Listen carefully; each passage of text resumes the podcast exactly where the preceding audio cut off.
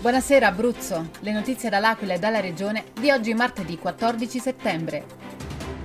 Scuola, inclusione e BES, i bisogni educativi speciali. Nessuno deve essere escluso. L'approfondimento del capoluogo con la psicoterapeuta aquilana Chiara Gioia.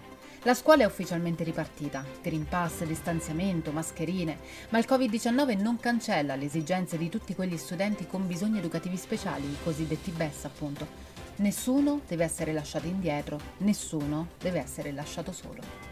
Sul Gran Sasso, il ghiacciaio più meridionale d'Europa, il Calderone, al centro dell'iniziativa Climbing for Climate. Una spedizione per lanciare un appello contro la crisi climatica, il grido d'aiuto del Calderone, però va ascoltato.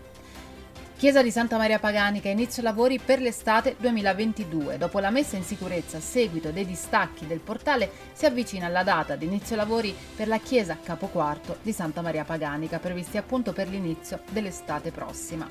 Nei giorni scorsi sopralluoghi dei tecnici della soprintendenza, ma lo ricordiamo, su Santa Maria Paganica sono stati fatti solo interventi di messa in sicurezza dal 6 aprile 2009 ad oggi. Bolletta elettrica, aumenti da ottobre, stangata da 1.300 euro per le famiglie. Succede, spiega il ministro della transizione ecologica e il tecnico Roberto Cingolani, perché il prezzo del gas a livello internazionale aumenta e succede perché aumenta anche il prezzo della CO2 prodotta. La storia di Luca Lazzaro, dall'Aquila a Milano, per inseguire un sogno chiamato Civico 9.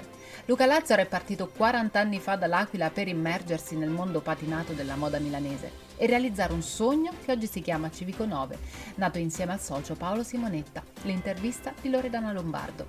Uno sguardo al meteo, con le previsioni di Meteo Aquilano. La giornata di mercoledì si aprirà con cielo generalmente poco nuvoloso per la presenza di qualche velatura. Da metà giornata aumenteranno le nuvole, temperature minime in leggero aumento, massime stazionarie. Per tutte le altre notizie e gli approfondimenti seguiteci sui nostri canali social, su Facebook, Instagram e ovviamente su www.ilcapoluogo.it. Buona serata da Eleonora Falci e dalla redazione del Capoluogo.